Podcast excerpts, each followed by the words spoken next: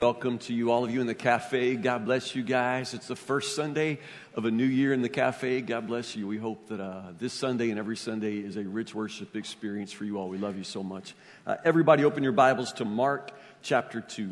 Mark chapter 2. If you are joining us by way of audio or video podcast, uh, welcome to you also. Uh, we are beginning a new message series today entitled Love Thy Neighbor. Love Thy Neighbor. Sounds easy, doesn't it? And, actually, it is simple, but, but not necessarily easy at all. Um, Mark chapter 2.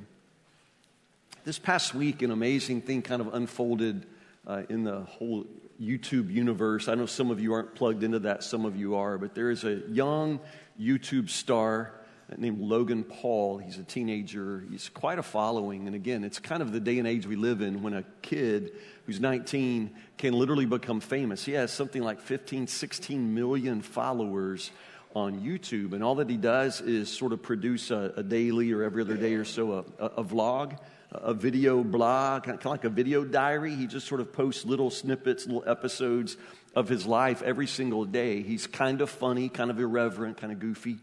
And, uh, and again, he's, he's accumulated something like 16, 15, 16 million followers. This past week, or actually it was a week ago today, last Sunday, he was uh, recording a, an episode of his vlog, and he was in Japan, Mount Fuji.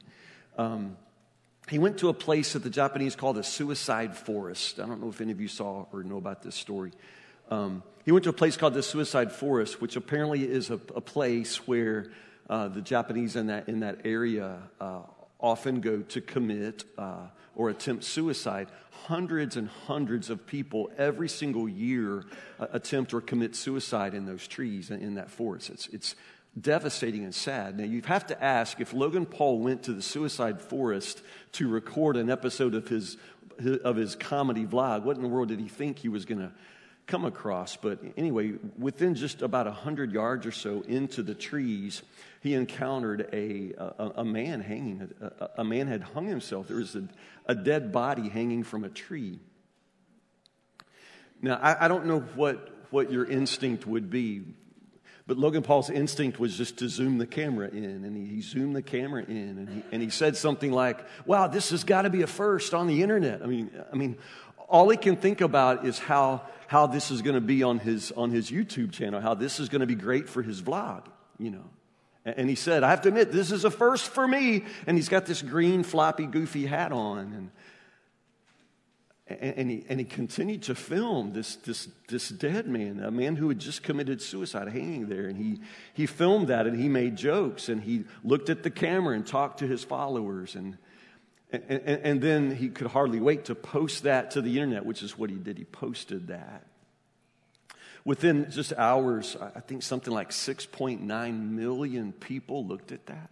Like millions of people watched that video, and then people went into an uproar. I mean, it, it was sort of crossing a line. And he was forced to apologize, apologize this week, which he did. He was forced to pull the video down, which of course he did. But, but, but, but still, it, it, it just raises the question of what, what, is, what is missing in, in a young man's heart? What is empty inside of him that would make him see that man hanging there in the tree, and all he can think about is his YouTube channel.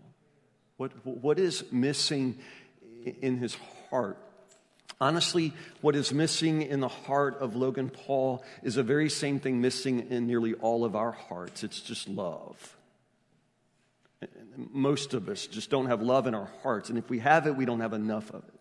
It's, it's, it's love. There's this love, a, a basic absence of love in, in, the lives of most people. Now, I know I'm talking to church people. I know you're Christians. So just let me say this perfectly clear. For Christians, a lot of things matter. And here at Woodburn Baptist Church, a lot of things matter to us. Obviously, church attendance matters to us, and, and tithing matters to us, and raising our kids, and, and, and learning how to do missions, and, and planting churches. All of these things matter to us. But understand, love matters most. Love matters most. Whatever else we do, if we do not have love in our hearts, we are nothing. Isn't that what 1 Corinthians chapter 13 says? It doesn't matter what you accomplish. It doesn't matter how religious you are. It doesn't matter what you accumulate in this life. If you have a heart that doesn't love, you're nothing. nothing. Love matters most. And of all the things that God put us here on earth to do, this sort of boiled it down to one simple commandment you love God and you love your neighbor. You love. Love matters most. So, for the next four weeks or so, I would just love to call us back to Scripture, call us back to Jesus, and let's remember and, and relearn what it means to love from He who is love in the flesh. Start in Mark chapter 2. This may seem like a strange place to begin, but honestly, if you want to talk about the love of Jesus, you almost have to start where Jesus starts, and that is at the table. Mark chapter 2, come to the table with Jesus and watch what happens. This is amazing. Mark chapter 2, I'm going to start verse 13. Jesus went out to the lake shore again and taught the crowds that were coming to him. As he walked along, he saw Levi, son of Alphaeus, sitting at his tax collector's booth. Follow me and be my disciple, Jesus said to him. So Levi got up and followed him. That's the calling of the uh, disciple Matthew right there. Later, Levi invited Jesus and his disciples to his home as dinner guests, along with many tax collectors and disreputable sinners. Okay, this next sentence is amazing. You ready for it? He invited uh, Jesus as dinner guests, along with many tax collectors and other disreputable sinners. There were many people of this kind among Jesus' followers. Okay, let that sink in. Disreputable sinners, there were a lot of those that followed Jesus. Isn't that just amazing Stop. That's amazing. Sinners loved Jesus. They loved him. They followed him. Lots of disreputable sinners followed him. I mean, that's what the scripture stops to let you know. Verse 16. But when the teachers of religious law who were Pharisees saw Jesus eating with tax collectors and other sinners, they asked his disciples, why does he eat with such scum? When Jesus heard this, he told them, healthy people don't need a doctor, sick people do. I have come to call not those who think they are righteous, but those who know they are sinners.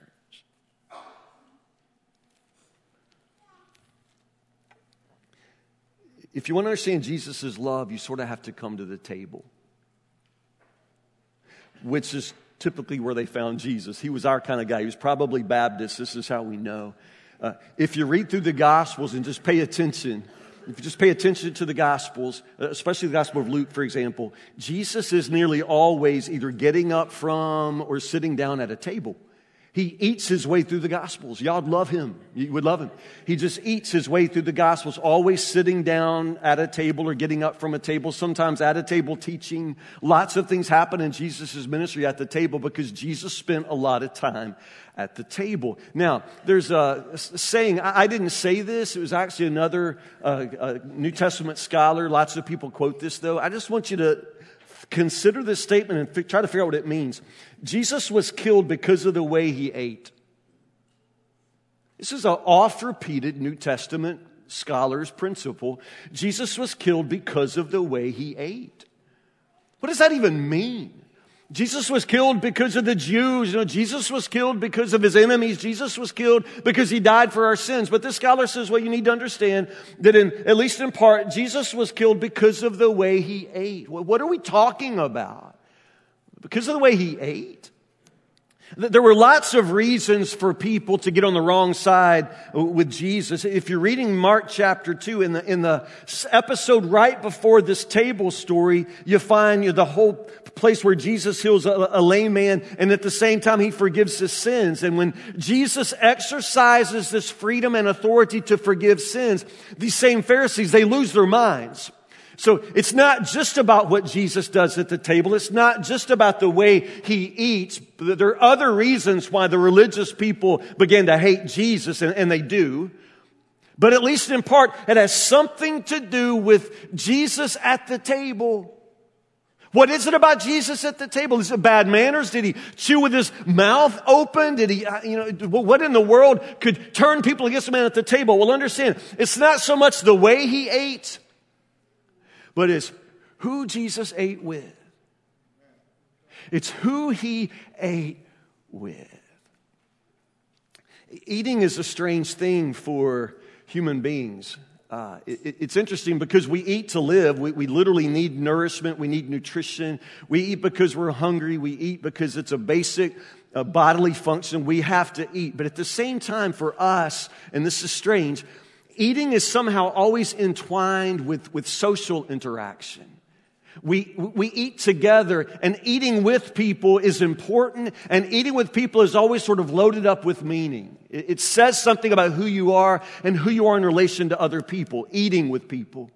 And if you don't believe me, let's just go back in your minds to the everyday social war game that took place in every single school cafeteria from kindergarten to college. Y'all know what I'm talking about? What happens in a school cafeteria? And the interesting thing is nobody has to teach children this. Nobody sits down on day one and you have an orientation to the cafeteria and you say, okay, everybody, this table right here, this is where we want all the nerds to sit keeping all the nerds together. So all you Star Wars people right here, keeping you right here on, on, on this, you know, galaxy far, far away. We're going to put you right here. And then this table here, this is for the band geeks. All you music people wanting to pop, pop, pop, pop, pop, pop. Y'all just put right here at this table to yourselves with your saxophones. Over here's the chess club. Y'all just go over and geek out to, to one another. And then we're going to put the cheerleaders here up, you know, at the table where everybody can see you. And over here, we're going to put all the football players and the baseball players. I mean, nobody has to do that, but it's automatic. It's just automatic and it's brutal. It's brutal. Do you remember those days in the school cafeteria? Do you remember that fear sometimes that you're going to get out there and the table where you want to sit will be full? And then you're going to be lost having to find another seat because honestly, if you lose your seat at the table, it, that may say something about your friendships. It may say something about who's in and who's out. And you may have just found out you're out. I mean, once you lose your place at the table, how do you get that place back? I mean, it's an incredible political, social war game, and it means something as we laugh about it, but I'm telling you, this is real life. And, and for a lot of kids, it's absolute torture. Uh, it's brutal, but it's about eating together. It's just about eating together.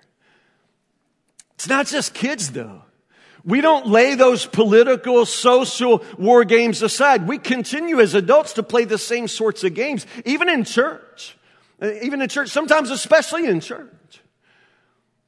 But it all comes out when you get around the table, when it, when, when it comes down to who you eat with who you don't eat with. It says everything about who's in, who's out, how you see yourself, how you see other people. Eating together is an amazing thing because eating together is an act of love.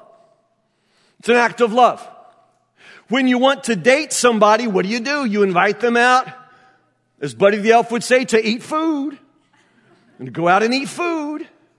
Yeah, eating together is an act of love. And that's always been the case, and that was especially the case back in Jesus' day. The Pharisees understood exactly what Jesus was doing when it turns out Jesus would eat with anybody and everybody. Jesus would eat with anybody and everybody. Matthew's the tax collector, it says there. Y- y'all know, you've probably understood because you've heard other preachers say it. I mean, tax collectors were hated. Everybody hated tax collectors. Tax collectors were considered greedy. Tax collectors were working for the government, and the Jewish people hated the Roman government. The Roman government were sort of occupiers. They'd taken over the country by force. Roman soldiers on every corner. They despised Rome. And so uh, Levi Matthew would have been a, a, Jewish man, perhaps working for the Roman government, just despise him for that, hate him for that. He's probably a wealthy man, but all of the money he makes is off the backs of his countrymen. Everybody hates tax collectors. Tax collectors are lumped right in there with all the other sinners. All the worst kind of sinners you can imagine, drunkards, prostitutes. I mean, it's that group. And these are the people that the Pharisees want nothing to do with. They want to make it perfectly clear that they are different from, separated from, and better than all of those other people. And they expect Jesus to play the same game. If Jesus is going to be some sort of rabbi, some sort of teacher of the law, if Jesus is any kind of holy man, then he needs to understand how holiness works. Holiness doesn't mix around with filth. Holiness is, is cleanliness. Holiness is, is, is separation. And therefore, you separate your holy self from filthy people like tax collectors and other disreputable sinners. By the way, a lot of those people follow Jesus, the scripture says.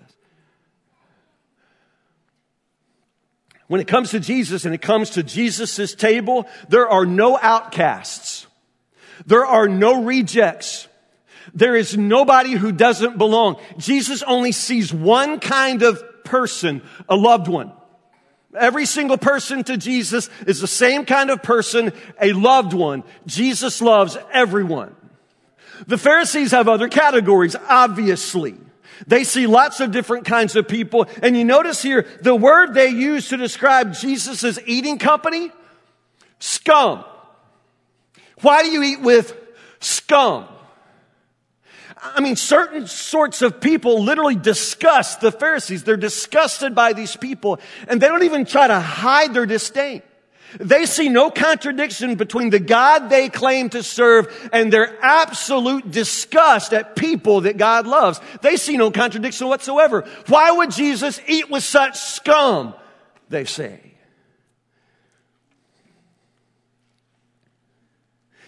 Jesus says healthy people don't need a doctor, sick people do. I've come to call not those who think they're righteous, but those who know they're sinners.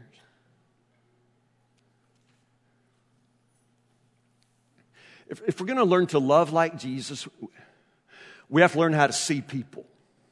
You have to see people. The Pharisees look at certain people and they see scum. And honestly, though some of us would never use the word scum, you know that's in your heart. There's certain kind of people that disgust you. Certain kind of people that you just think aren't clean. Now, you're not like in first grade when you would run around and you would say that, you know, so, Patty has cooties. You, you know, do you remember that? Because kids play the game, it's cooties. But you remember as a kid, cooties, they weren't really a real thing, but you kind of thought they were. Because the kids who had cooties, you really sort of thought of them as kids that you kind of didn't want to touch. Maybe the kids that smelled different, they smelled funny. I mean, this is real life, y'all. Do you remember? As a kid, you're still just sort of learning who's family, who's not family, and it's sort of a, part of normal development. You're learning who are the strangers and who are those that are, that are like me. It's, it's a part of your brain's development, and, and a part of that, we sort of get twisted and we begin to think of certain people as, as, as sort of having cooties. But even as adults, you still think like that. There are lots of you in this room and in the sound of my voice. You still, now you don't run around with a cootie catcher. I, I, know you've grown past some of that, but still you're like this. Some of you now, you're not it's not about cooties. It's just about germs. You're germaphobe. But the funny thing is the only people who might have germs are certain people that to you just don't look clean uh, enough for you. I mean, let's bring it on home to our next potluck. Some of you all at a potluck, you won't eat out of the bowl of somebody you don't know. What's that even about? We're all opening the same box of Kraft macaroni and cheese. What in the world could happen at my house? You know what I'm saying? What's that about you? You understand? Have you ever just stopped to understand and analyze why is it that you really honestly don't always look at people and, and, and see them as people like you? Because that's the key. I mean, to love people, you have to see them as people. Same as you. It doesn't matter if they don't speak your language. It doesn't matter at all. That doesn't make them less than you. It doesn't make them any different. No, they're still people. People just like you. It doesn't really matter what they smell like. It doesn't matter what color their skin is. It doesn't matter if they grew up in Portland. It doesn't matter. People, same as you. People. You've just got to learn to see people as people. Well, Brother Tim, what else would they be? Well, it, it, maybe not, you might see them as people, but it's the people same as you that, that, that becomes important. You don't see them same as you. You see them as people less than you. Less than you. You're kind of white trashy kind of people, trailer park kind of people that you just don't associate with, or rich people just don't like rich people. You know, you just don't see them as, as same as you. you. You find ways to think of them as being different from you. They don't speak your language or, or, those kind of people. I never get along with those kind of people, those country club kind of people. Me and country club people don't get along. I need, you know, just, you know, plain old good people, rodeo people. What do you mean rodeo people? What do you mean country club people? What do you mean white people? What are you talking about? And why in the world do we have so many ways of categorizing people? It's just people. Remember, Jesus looked at all people and just saw one kind of people, people he loved. And if you're going to be like Jesus, you got to learn to see one kind of people, people you love. Not people better than you, not people less than you. Not people as objects of your lust or objects that you can use to get ahead at work. Not just people that can serve you, that can do what you need them to do. Not just people who can help you make money. Not just people who can maybe be a part of your marketing scheme and sell under you. You got to learn to see people as people same as you. See, it takes me back to Suicide Forest with Logan Paul. When he saw the dead body of a Japanese man hanging from the tree, he didn't see a person. He saw an object. He saw, he saw something that might be a first on YouTube. He could be the first person to show a suicide victim on his, on, on his video channel. And he saw that as an opportunity. He saw the man as an opportunity to somehow become more famous to get more likes, more follows on YouTube. It's the most shallow, most perverted. It's the sickest thing in the world that he couldn't see that man as a man. He zoomed his camera in on the hands so you could see that the dead man's hands were blue. He zooms the camera in on his blue hands, but he never manages to look at his face and see somebody who's probably somebody's son. A mama who may not even know that her son is dead, but now he's on YouTube. He has no comprehension that that is a man, same as he is. Worthy of dignity, worthy of respect, worthy of pity worthy of nothing for him, but zoom in the camera and see how this helps me on my YouTube channel. Do you understand the perversion? Do you understand the incredible sickness of a man who looks at another man and only sees an opportunity for himself? Because here's the secret. To order to love people, you have to see people as people, and your first thought must be love. First thought must be love. Your first thought can't be, I don't think he speaks my language. I wonder when he got off the boat. I wonder if he's one of those chain immigrants. No. No. There's something wrong with your heart if your first thought is anything but love. I can tell by the way he smells. I don't think, I don't think that lady has seen a rag and a bar of soap in six months. Is that your first thought? Oh my goodness, she just coughed in her hand. Oh, she don't want to touch me, man. I'm not telling what she's probably got tetanus, probably got some kind of flu. I ain't touching her. Is that how your brain works? People are contaminants. Is that really how your mind works? Man, I don't know who she, I don't even know who her mama is. I'm gonna walk, you know, I'm not gonna associate with her. Who in the world are they letting in this church? We don't know who those people are. The people used, used to live in Woodburn, and now we don't know who these people are joining the church. We don't even know who these people are first thought must be love. Your first thought is love. Not who are they, not how can they help me, what language do they speak, where do they come from, where do they live, why do they smell like they smell, my goodness, why is her hair blue, well, what else is he going to pierce now? First thought, love. First thought. love. It's hard, isn't it? So, why does Jesus eat with such scum, the Pharisees want to know? It's a religious question for them. Because for them, it was religion to, to stay clean, to stay pure. And they considered other people unclean and impure. Therefore, you don't associate. You, don't want any of their filth on you. Get your filthy hands off of me, they would say. Why is he eating with that scum? That's what Jesus says. Healthy people don't need a doctor. Sick people do. I've come to call those who think they are not, not those who think they are righteous, but those who know that they are sinners. Key word there, I think, is need. When Jesus heard them, he told them healthy people don't need a doctor, it's need. Jesus related to people in terms of their need, every single person in terms of their need. Now, why is Jesus' heart like that? Why does he think like that? Jesus thinks like that because he came into the world with one single purpose, and that was what? To give himself away. I mean, when Jesus answers our question, why are you eating with these people? Why do you eat with these people? Jesus' answer is in terms of his purpose.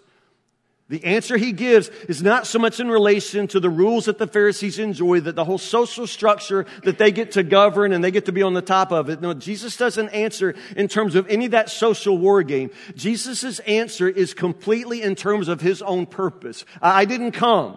They didn't come for people who don't think they need me. I came for sinners who know they're sinners. I, have come for the sick people who know that they need a doctor. Jesus sees people in terms of need because Jesus has one purpose, and that is to come to give his life away. Now, this is how this works. If you're going to follow Jesus, then you're going to have to let Jesus give you something of his heart. You're going to learn to have the mind of Christ, as Paul says, which means you're going to think more like Jesus. You're going to begin to feel more like Jesus. You're going to have the same purpose in life that Jesus had in his life. Jesus said, I didn't come to be served. I've come to serve. I've come to give my life away. So interestingly enough, if you have come to give your life away, then every single person that you meet who has a need becomes a, a, a, reason for you to live. You understand? Jesus identifies to people in terms of their need because he has absolutely come to meet their needs.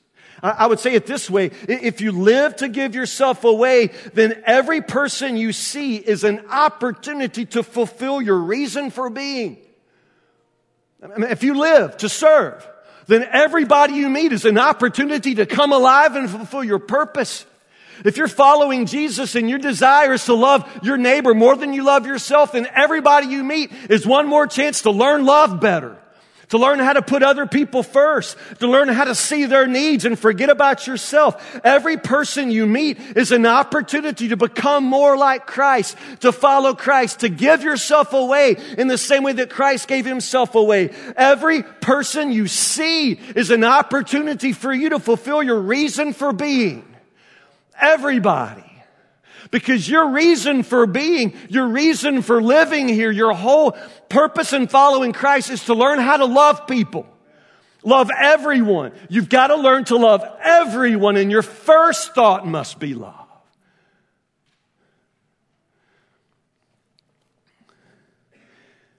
Turn your Bibles to the book of Revelation, chapter 3. I'll wrap up with this verse.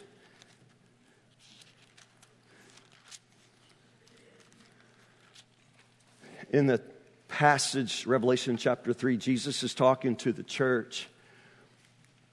But we often use it as a soul winning passage. This is how Jesus speaks to sinners, and it is, it works.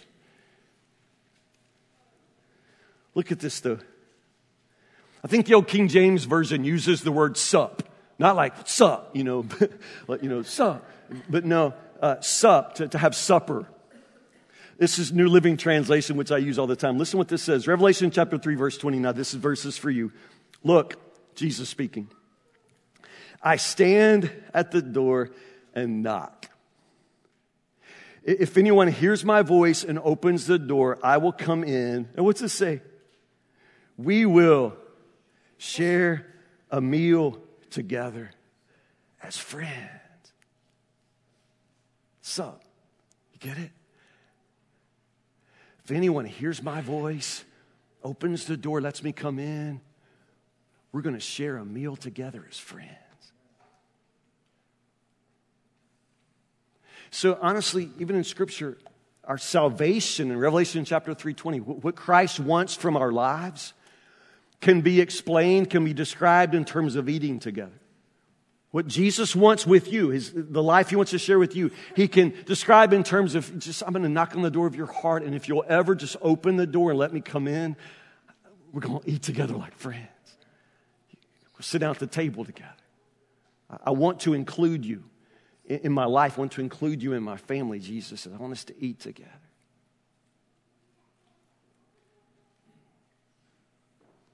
So they say that Jesus was killed because of the way he ate. Not so much the way he ate, but the fact that he would eat with anybody and everybody because people understood that eating together is an act of love. For Jesus, eating together was an act of love.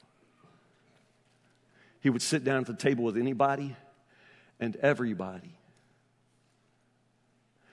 So, if you look closely at the Gospels, you'll soon learn that Jesus was killed, at least in part, because of the way he ate. He, he died in order to include people, to sit at the table with anybody and everybody. That He died for that. And by His death, He saves us. He saves us. So, this way of love that you see in Jesus, it, it can get you killed. It's also what gets you saved. At the table, Jesus found a way to make enemies so, so great that they would kill him. But at the table, Jesus also shows us what love does. You got to see people as people. Your first thought must be love. Pray with me.